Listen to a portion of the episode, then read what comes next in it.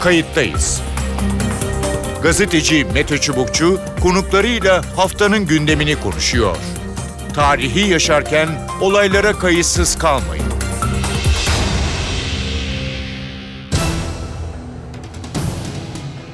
İyi günler bir kayıttayız programıyla daha karşınızdayız. Tarihe ışık tutmak ve olan biteni anlamak için önümüzdeki dakikalarda sizlerle birlikte olacağız.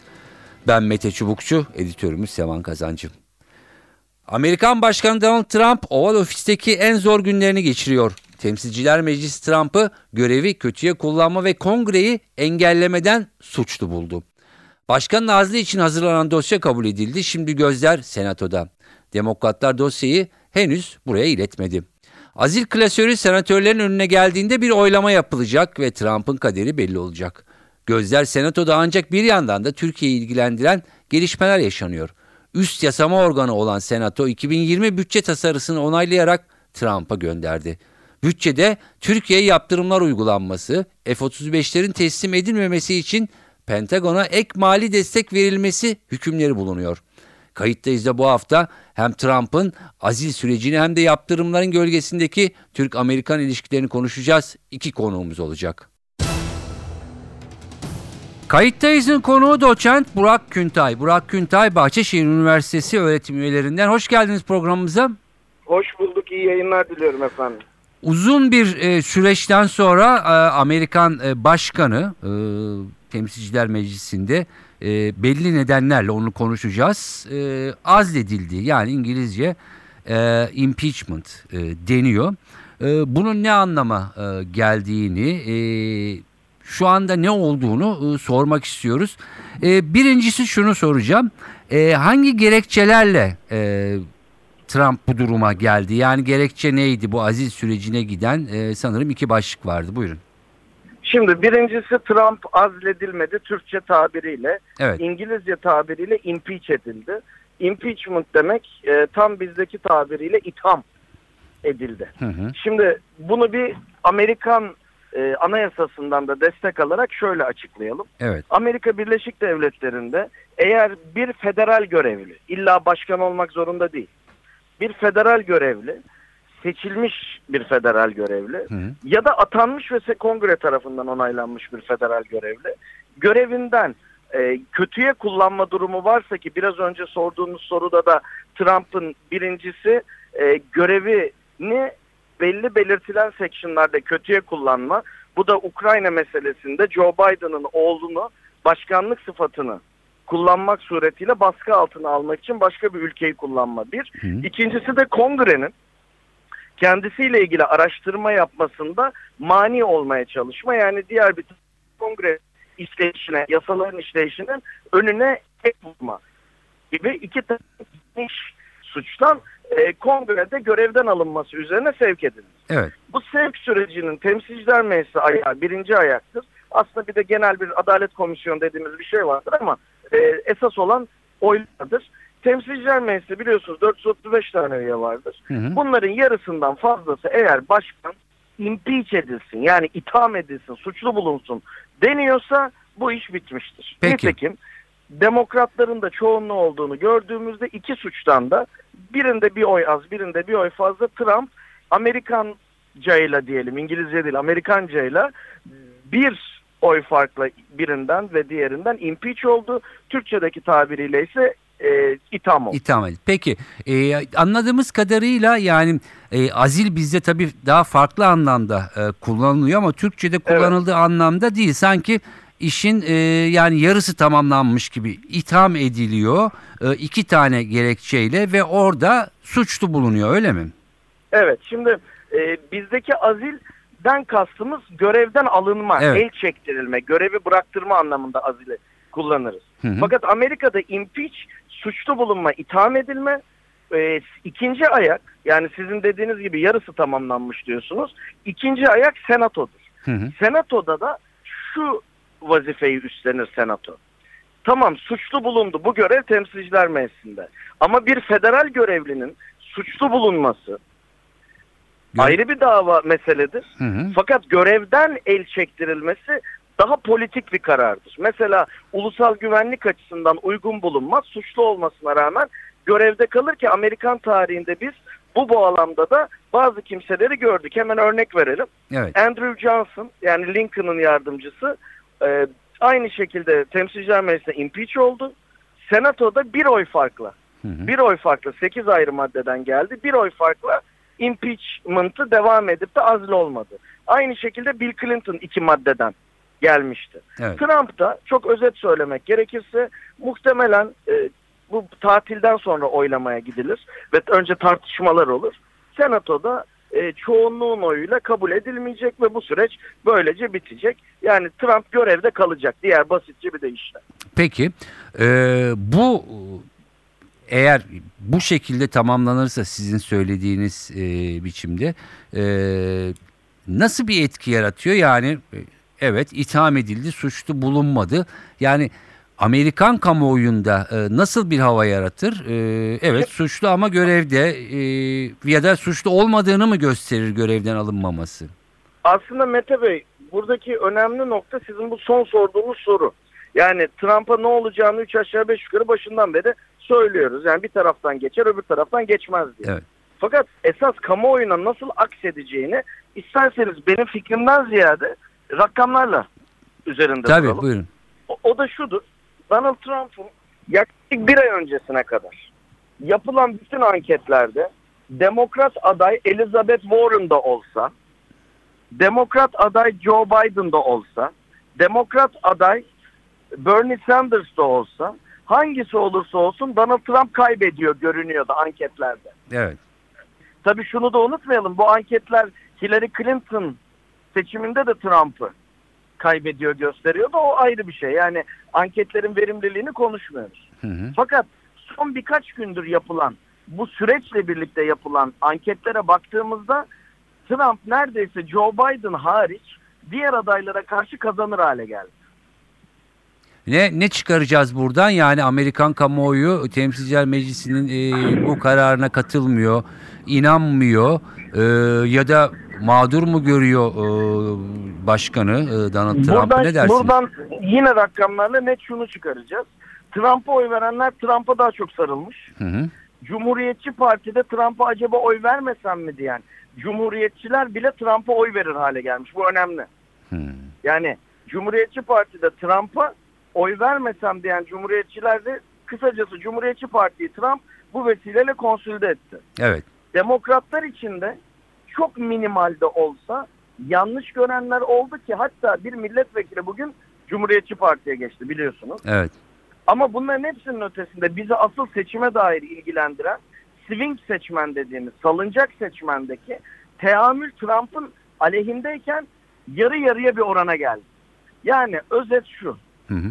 Seçmenin temsilciler meclisiyle ilgili ne düşündüğünden ziyade bir ay önce Trump'ın seçilme ihtimaliyle bugünkü arasında ciddi bir fark oluştu. Ha, ama esas sual de şu. Bu sürecin sonunda daha seçimlere giden önümüzde neredeyse 10 ay var. Hı hı. Bu 10 ayda bunun nasıl kullanılacağı, Trump'ın süreci nasıl götüreceği veya demokratların bunun altında kalıp kalmayacağı meselesi bambaşka bir mesele. Hiç girmek istemiyorum ama şunu da söyleyeyim.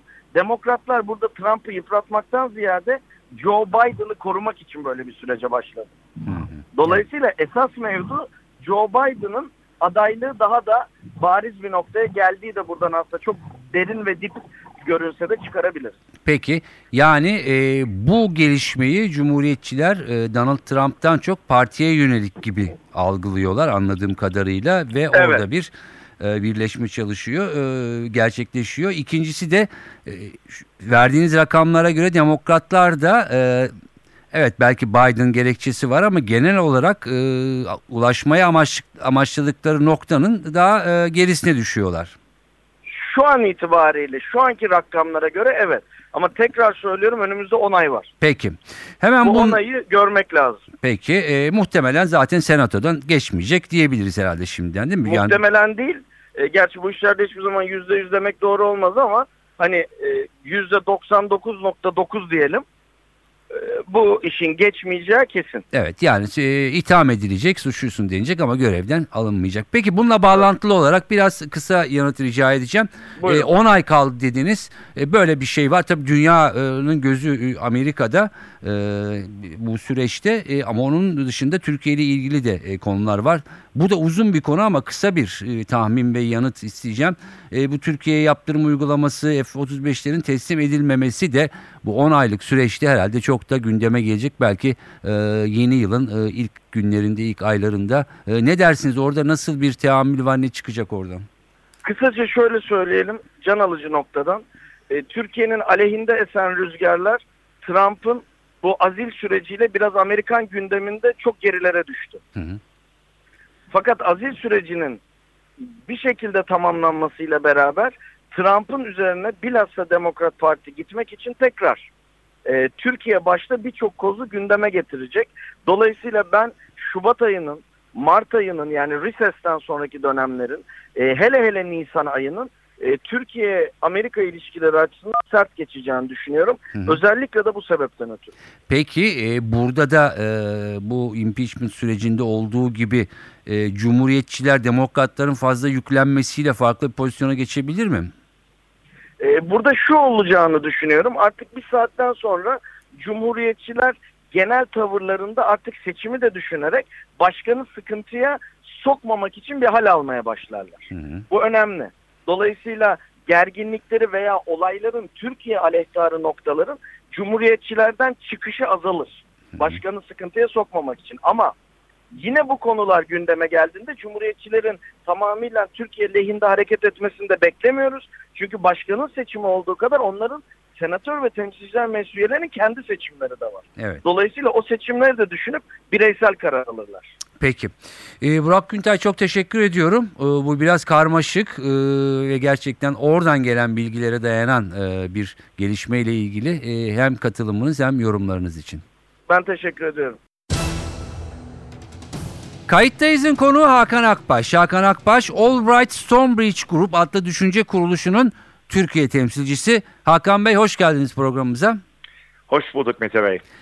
Ee, Amerikan başkanının e, azil ya da itham sürecini e, konuşuyoruz. E, çünkü Türkiye'de biraz karışıyor. Azil edildi denince hemen görevden alınmış gibi oluyor ama durum pek öyle değil. E, ancak Aynen. tabii ki e, ortada ciddi bir e, durum var. E, Donald Trump neyle e, ilk başta suçlandı? İddialar e, neydi? Anlatır mısınız?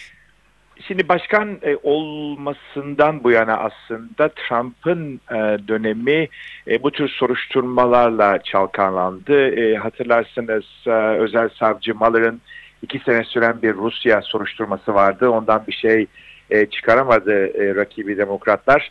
Sonra Ukrayna e, başkanıyla yaptığı telefon görüşmesi üzerinden e, muhtemelen 3 Kasım 2020'deki siyasi rakibi Joe Biden'ın oğlunun e, Ukrayna'daki e, bazı girişimlerinden dolayı aleyhinde bir e, soruşturma açılmasını e, istediği iddia ediliyor Trump'ın e, Ukrayna Devlet Başkanı'ndan.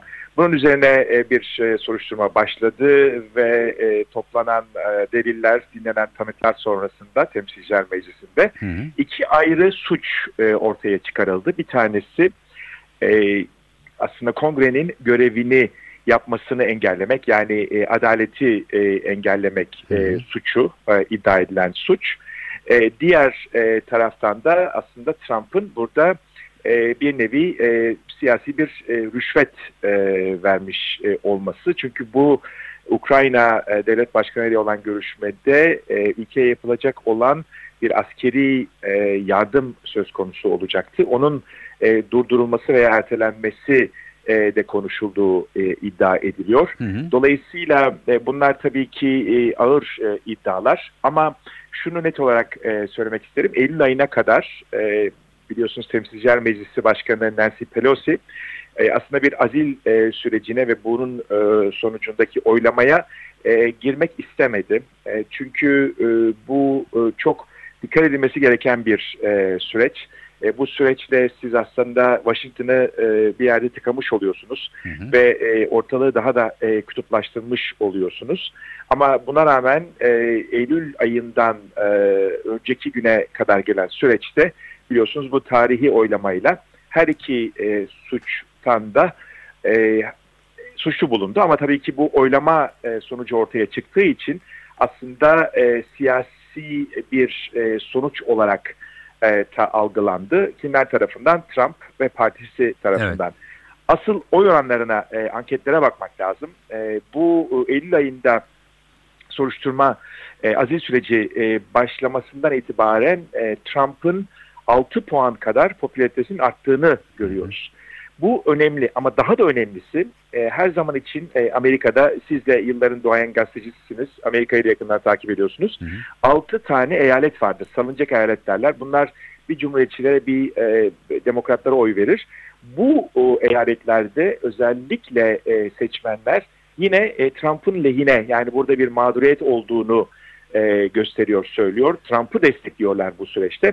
Dolayısıyla aslında e, demokratlar en azından şu ana kadar e, bu azil sürecinde beklediklerini bulamadılar. E, Evet. bundan sonrasında ise e, Noel dönüşü kongre açıldığı zaman senatoda bir e, adeta bir mahkeme kurulacak ve Trump yargılanacak. Evet. Ee, ya anlattıklarınızdan aklıma şu geldi. Trump'ın e, seçildiği dönem e, seçmenin e, biraz Washington'daki tırnak içi siyasi elitlere e, yönelik bir tavırından hep bahsedilirdi. Sanki burada da öyle bir şey olmuş gibi görünüyor. Ne dersiniz? Çok doğru. Şöyle e, Trump'ın tabii ki seçilmesi e, çok o, büyük bir e, sürprizdi. E, son ana kadar e, herkes özellikle bu işte elitler, e, medya, basın e, kuruluşları Hı hı. hep e, Hillary'yi, e, Hillary Clinton'ı banko başkan olarak e, gösteriyordu. Ancak Trump daha az oy almasına rağmen e, seçilmeyi başardı. E, geldiği andan itibaren de zaten Amerika içerisinde farklı kurumlarla da e, bir e, tansiyon, bir e, mücadele içindeydi. İşte bu Rusya soruşturması aslında istihbarat örgütleri ve e, FBI ile bir hesaplaşması olarak bakılıyor. Bir tarafta Pentagon'la biliyorsunuz işte Suriye'den, Afganistan'dan asker çektim, çekmedim. İşte trilyonlarca dolar e, vergi e, paralarının israfına sebep olan bu savaşların bitmesi derken Pentagon'la aslında e, bir davası var gibi gözüküyor ve tabii ki şüphesiz ki demokratlara karşı da e, işte beni çalıştırmıyorlar. E, Hillary'nin e, Hillary Clinton'ın e, intikamını alıyorlar. E, ben aslında sizin haklarınızı savunuyorum. Halk için konuşuyor ve Hı hı. o tweetini de e, değerli dinleyicilerimiz e, görmüş olabilirler. E, Trump'ın e, hesabından e, adeta e, yine böyle magazin e, serleştirdi ve aramızda ben olduğum için e, halkla e, demokratların arasında benim arkamdan e, geliyorlar diyor. Yani bir mağduriyet e, yaratmayı aslında e, başardı yaklaşık 70 milyon e, takipçisiyle e, Başkan Trump. Evet. E, E, bunu hı buyurun. bunun sonrasında da ve bunun sonrasında da şu, şunu şöyle bitireyim. Bunun sonrasında da e, Trump'ın özellikle bu senatodaki yargı sürecinde aslında e, en iyi savunma e, saldırıdır diyerek e, demokratları da e, bu süreçte e, tanık sandalyesine oturtacağını e, düşünüyorum. O açıdan gerçekten çok ilginç bir e, bir ay izleyeceğiz Evet. e, Amerika'da. E, anlaşılıyor ki e, evet yani ilk kendi amaçladıkları e, sürecin ilk basamağını tamamladı demokratlar ama e, ikinci e, aşamada e, biraz e, kaya daha sert gibi görünüyor. Yani e, Do- evet senat şey senatoda. Do- doğru. Orada e, şimdi e, adeta aslında Hollywood filmlerinde değerli izleyicilerimiz e, hatırlarlar e, işte 100 tane e, üyesi olan e, senatoda bunlar e, bir e, jüri e, üyesi görevi görecekler. E, yüksek e, mahkemenin e, başkanı yargıç olacak ve Trump e, ve avukatları aslında demokratların e, bir savcı görevi gördüğü ortamda kendilerini savunacaklar. Ancak burada e, yani gelebilecek, konuşulabilecek konuların e, hemen hemen sınırı yok e, dinlenebilecek, tanık olarak dinlenebilecek kişilerin yine sınırı yok. Bu açıdan aslında e, şu anda iki parti arasında bir anlaşmazlık da söz konusu. Yani oylama yapıldı, iki dosya var ortada ama Hı hı. hangi kurallara göre bu yargı süreci işleyecek o da e, belli değil. Ama Ocak başında e, başlaması e, beklenir ve tabii ki 3 Kasım'da da e, seçimler olduğu için Evet. e, Amerika Birleşik Devletleri'nde ki bu süreçte Türkiye'yi çok yakından ilgilendiriyor. Hı hı. E, önemli bir e, dönemeç olacak. Evet tam da onu soracaktım. Ee, siz de sözü oraya gö- götür, getirdiniz. 10 ay var. Böyle bir e, azil e, süreci e, tartışması var. Sonuçta demokratlar da adaylarını çıkaracaklar gibi birçok konu e, var ama bu arada tabii Türkiye ile ilgili de işte bir takım yaptırımların uygulanması, F-35'ler gibi konular var. Bunlar bu süreçte ne kadar e, gündemin önüne çıkar, daha geriye mi e, düşer? E, ne dersiniz? E, çünkü cumhuriyetçilerin de artık bu süreçte hani Trump'ı eleştirseler bile onun etrafında toplandığını sanki görüyoruz. Buyurun. Şimdi e, hiç şüphe yok ki Amerika e, kamuoyu e, Trump e, Partisi Cumhuriyetçiler ve Demokratlar seçime e, odaklanacaklar. E, bu açıdan e, Türkiye'nin gündeme gelebileceği konular aslında e, rakibi demokratların kendisini köşeye sıkıştırmak isteyecekleri veya siyasi rant sağlamak isteyebilecekleri konular olabilir. Hı. Bu açıdan e, Trump'ın da partisinin de daha dikkatli olacağı, e, mercek altında olacağı ve risk almamayı e, düşünecekleri bir yıldır. Ancak e, orası da Amerika kamuoyu da inanılmaz derecede siyaseti de e, adeta e, kutuplaştı. Çok o, aslında oldukça e, çirkin ve e, kutuplaşmış bu siyaset e, siyasi gerilim ortamında e, Trump'ın da e, Beyaz Sarayı'nda aslında ne kararlar e, ne tür kararlar verebileceğini kestirmek zor. Ancak burada e, bugün e, savunma e, bütçesi onaylanacak. E, biliyorsunuz senatodan da geçti ve e, bugün Trump e, Noel tatiline gitmeden önce bunu imzalayacak. Bunun içerisinde e, Türkiye aleyhine bazı yaptırım maddeleri de Hı. e, Trump'ın kısmi veto hakkı olmadığı için ve e, bu e, savunma sanayi bütçesinde çok e, önemli kendi seçmenine vaat ettiği konular da olduğu için e, bu geçecek. Şimdi Noel dönüşü e, ne olacak? E, ilk başta yönetimin e, işte e, bu yaptırımları icra etmeye başlaması beklenir. Ne var bunun içerisinde? Malum e, S-400'lerle ilgili katsanın bir an önce e, uygulanması ile ilgili ibareler var. İşte Sayın Cumhurbaşkanı e, geçen e, e, sabah e, deyin bir açıklama yaptı. Bu Türk akımı ve e, Kuzey akımı iki e, e, gaz projeleriyle ilgili olarak yaptırımlardan bahsediliyor. Ve tabii ki F-35'lerin e, Türkiye'ye verilmemesinden dolayı bunları satın alabilmek için, e, satın alabilmesi için Pentagon'a ek bütçe. Şimdi bunların e, normal koşullar altında e, yönetim tarafından imzalanması ve icra edilmesi e, beklenir. E, bu icrayı e, etkileyebilecek ve geciktirebilecek e, Trump yönetiminin e, elinde e, bir takım mekanizmalar var ve bu zamana kadar zaten örneğin S-400'lerle ilgili olarak 5 ay geçmiş olmasına rağmen Türkiye'ye bir yaptırım uygulanmadı. Hı hı. Ama bunun bir Çin örneği var. E, Çin e, Ekim 2018'de e, biliyorsunuz e, S-400'leri ve Rus uçaklarını aldığı için yaptırımlara e, maruz kalmıştı. E, 8 ay sonra yaklaşık 8-9 ay sonra maruz kalmıştı. Dolayısıyla Çin örneğinden yola çıkarsak bu o, takvimin e, en azından birinci çeyrekte 2020'de dolduğunu görüyoruz. Çok teşekkür ediyorum programımıza katıldığınız e, ve görüşleriniz için. Hakan Akbaş, Albright Stonebridge Group adlı düşünce kuruluşunun Türkiye temsilcisi. Evet Amerika'da hem Amerika'yı tabii ki dünyayı da ilgilendiren Trump'la ilgili süreç böyle hem de e, Amerikan-Türk ilişkilerini etkileyecek etkileme kapasitesine sahip bir takım yaptırımların gündeme gelmesi ve tartışılması belli ki yeni yılın e, ilk aylarında da çok gündeme gelecek, çok konuşulacak. Trump'ın durumunu da hep birlikte buradan gözlemleyeceğiz. Ben Mete Çubukçu editörümüz Sevan Kazancı. Kayıttayız'dan bu haftalık bu kadar. Önümüzdeki hafta yeniden buluşmak üzere. Hoşçakalın. Kayıttayız. Gazeteci Mete Çubukçu konuklarıyla haftanın gündemini konuşuyor. Tarihi yaşarken olaylara kayıtsız kalmayın.